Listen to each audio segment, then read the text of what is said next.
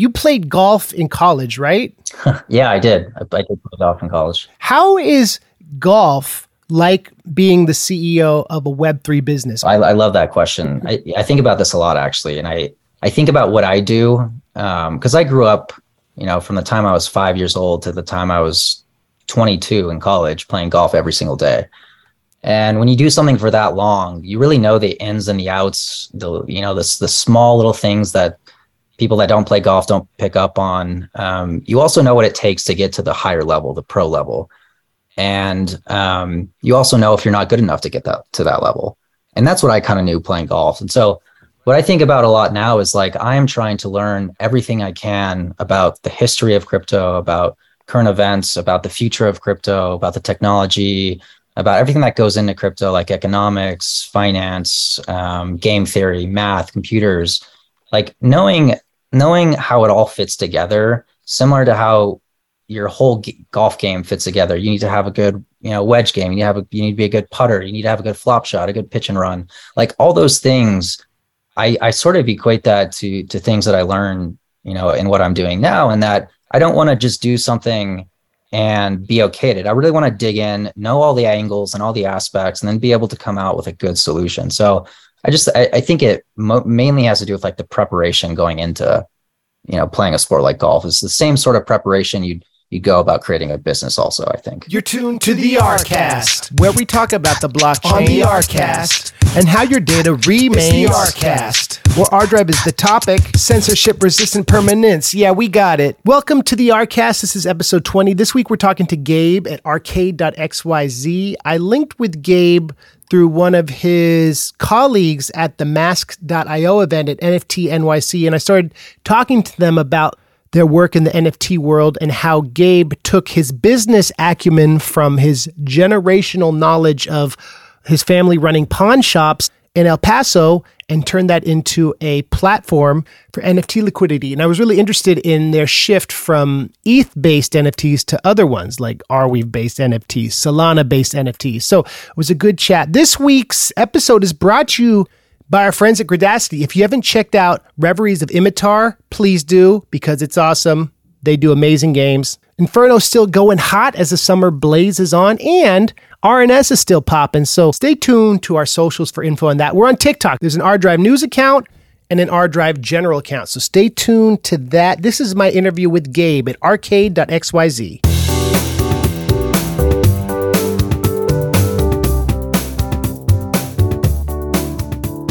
Hey everyone, welcome to the Rcast. I am here with Gabe Frank, who's the CEO of Arcade.xyz, which is the DeFi NFT lending platform. Gabe, thank you for being on the Rcast. Of course. Thanks for having me, Andrew. So you are based in Texas. You grew up in El Paso, is that right? So I was born and raised in El Paso, and I've been here um, I lived here until I was 26, and then I moved to Palo Alto to work at a uh, crypto startup. So I'm I'm kind of all over now. I spent a lot of time in New York, um, but I've been doing nomad thing for about a year now. Um, so I'm I'm I'm bi-coastal, New York, uh, California, the Bay Area, and, and then Texas, where I'm from. So you come from multi generational pawnbroking blood. Like you you were saying your family has been in that industry for years. Do you want to talk a little bit about that and like how it influenced you? Sure. So yeah, I'm a third generation pawnbroker. Um, my grandpa, his name was Benny. He started the one of the first pawn shops in El Paso, Texas in 1947.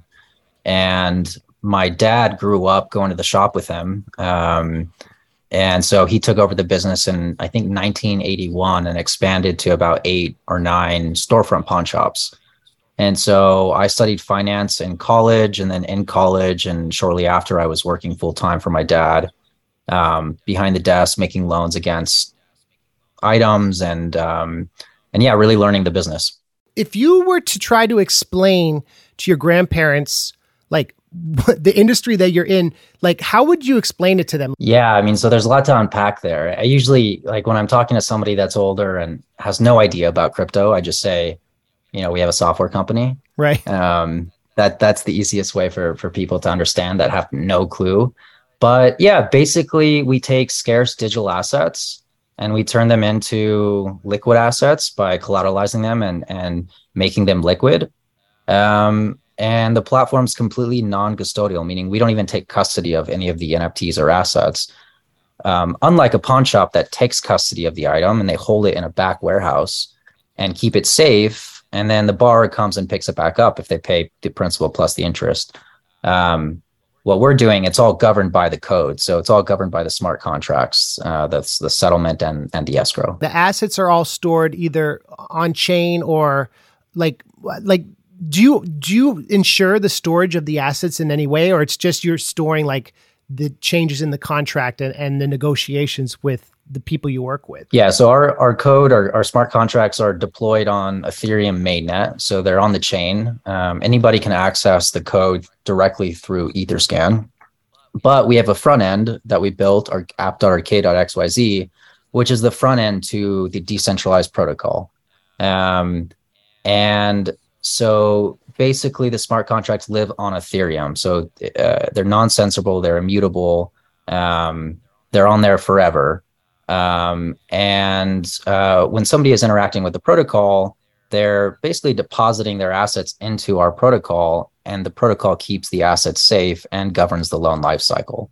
So it's a trustless system, meaning you don't have to trust a human um, for the actions on the on, on the application to actually work. That's a, a big difference then in terms of like your grandparents' industry and the advice they may have given you like is there any advice though you think that things you learn specific like business techniques way to treat customers that that maybe you learn from your grandparents yeah so i mean growing up my grandpa used to love to tell a story about a man that would come into the pawn shop in downtown el paso texas and he would come to the desk um, and he would literally pop out his eye he had a glass eye and um, you can't you can't resell an eye, right? But the guy needed the eye because he didn't have an eye, and that was instead of wearing an eye patch, he had a fake eye.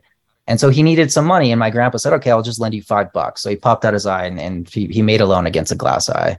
Um, and he always would come back to pick it up. But that was always a funny story that my my grandpa liked liked telling everybody. Just kind of shows the the the what what what types of assets in the world people find you know valuable and, and what what you can get a loan against what what what can be made liquid um and uh yeah i've always found that story pretty interesting that, is an interesting story and also the idea that your grandpa was a compassionate person who was like well we can't we won't be able to resell this but let me help this dude out and like keep keep the uh business going in a way that helps someone yeah definitely and he he was always um you know, very for the people kind of guy. Um, he only, you know, when when he started the shops, it was one shop that he would work in. He had some guys working with him, but um, yeah, he built that that business up. Then my dad took it over, and it kind of became a like an El Paso staple. Like everybody knows the name Benny's Pawn Shop in El Paso when you ask them, and and when it got acquired, they kept the name as well, so they're still around. That's awesome. That's the example of like great branding, right? Where you keep the name even when when it's sold. Yeah, definitely. I mean, I, I think most of what I know today, aside from crypto and tech, is is all you know I've learned from my dad growing up working with him. Also, my grandpa. My grandpa passed away when I was 14, so I didn't get much business sense from my grandpa, but really from my dad. And yeah, I, I learned you know what it takes to operate a business as far as like um, accounting function, marketing function, banking relationships, investor relationships, how to treat a customer, a user, um, customer service. So things like that. I really got a you know pretty good um, education actually working in the shops with my dad and seeing the interactions and how to price assets and everything that goes into running a business. What was the most surprising physical thing you saw, like in the pawn shop world, that that you were like, "Wow, I can't believe someone is pawning that." Does anything stand out? Yeah, I mean, you you'd be surprised what like the the treasures people have that they're very tied to. Um, like I was working behind the desk one time, and somebody brought in a lion's head, like a real lion head. Wow. Um, and I think we bought it for like forty bucks or something. Um, so taxidermy was a big item that we that we bought also. Um, another time, some some kid walked in with like a prosthetic leg, and it wasn't his because he had both legs. Um, and we we didn't end up taking that. We didn't lend against it because you can't resell a prosthetic leg, right? Um, you know, some of the other things were like really big diamonds, like cool watches, um, uh, jewelry, like family heirlooms that you know people are not necessarily selling because they need the cash um, but because they're trying to liquidate their assets and you know that's something they're willing to let go so yeah i got i got to see a lot of cool things valuable stuff all the way down to like five dollar ten dollar tools that people actually got loans against okay so there's that question of like what is worth uh, lending a loan against and i'm sure you all have a criteria that you apply to potential nfts right like is it is it mainly value? Is it the chain? Like, how do you determine what NFTs you'll loan against, or is it basically anything that has value?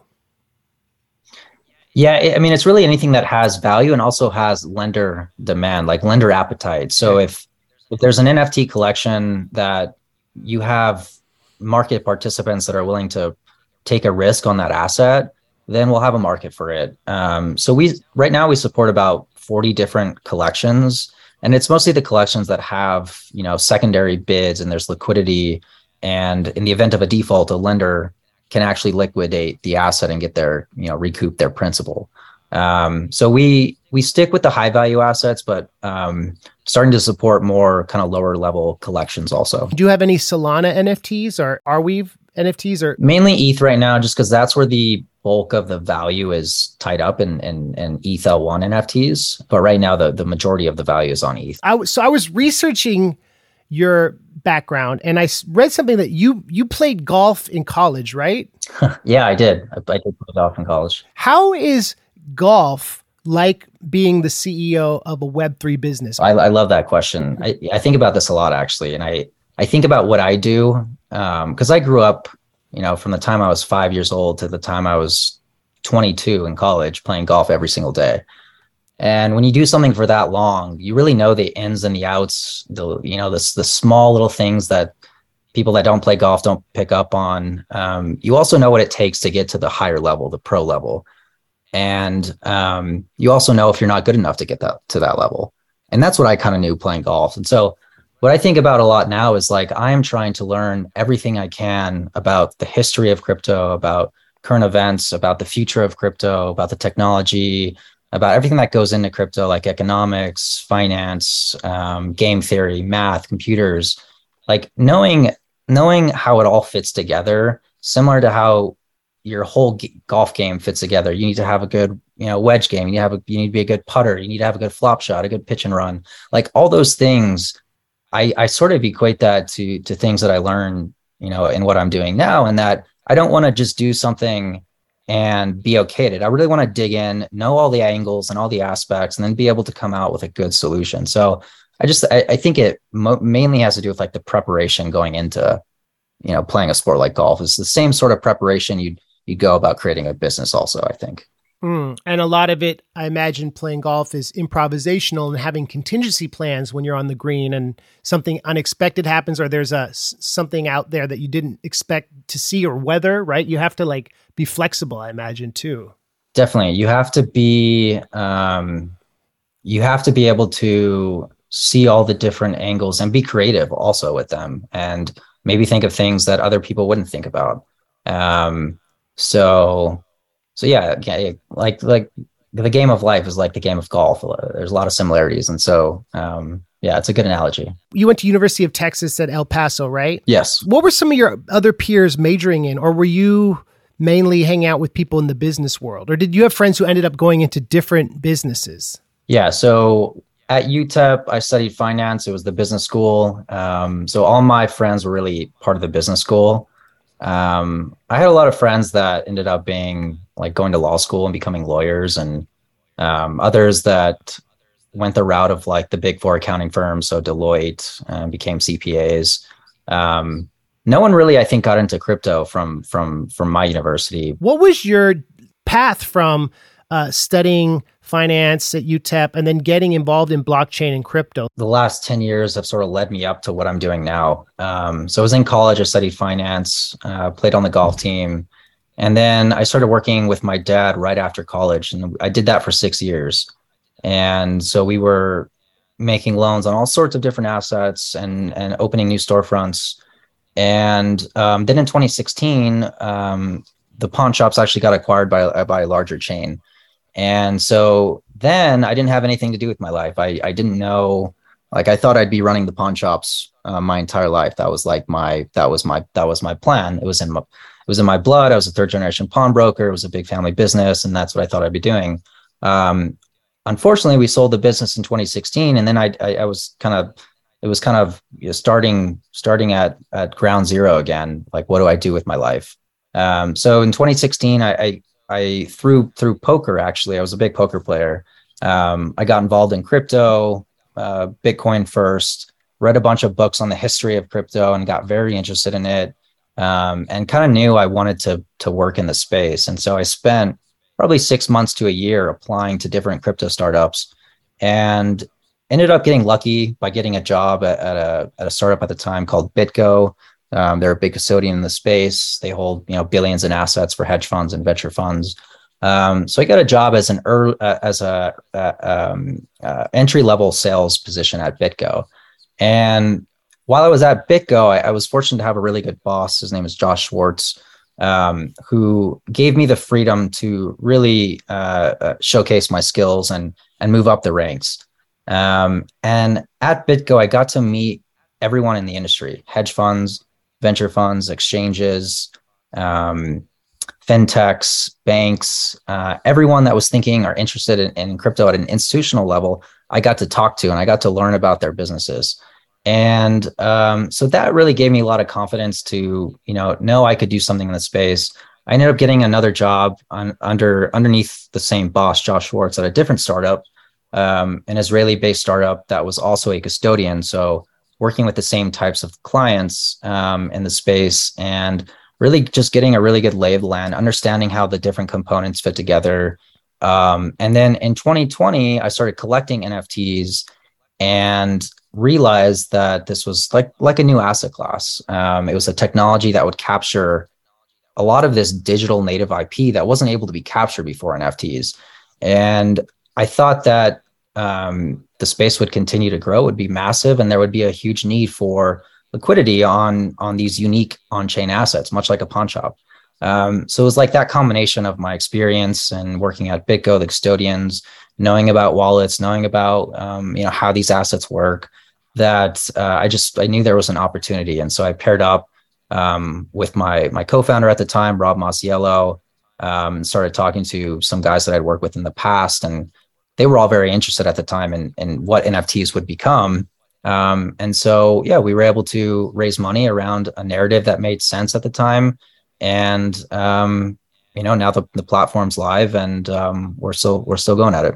Having the opportunity to try something new when something that maybe been expected growing up, taking over the pawn shops, what didn't, wasn't the right move. And you were able to get into a new business, be a leader in a creative way, connect all your different skills and connections. And, uh, it's awesome, Gabe. Well, it's I really appreciate you uh, making time to be on the RCast and talking about your journey and some of your advice. Um, if anyone listening wants to get involved or learn more about arcade.xyz, like what's a great entry point? Just going to the site maybe, or what would you recommend? Yeah, go to arcade.xyz. I'm on Twitter. I spend a lot of time on Twitter. That's where a lot of alpha and crypto lives. So you can find me at Stanley Krupp. I got a blue punk, uh, a blue bandana punk as my profile picture.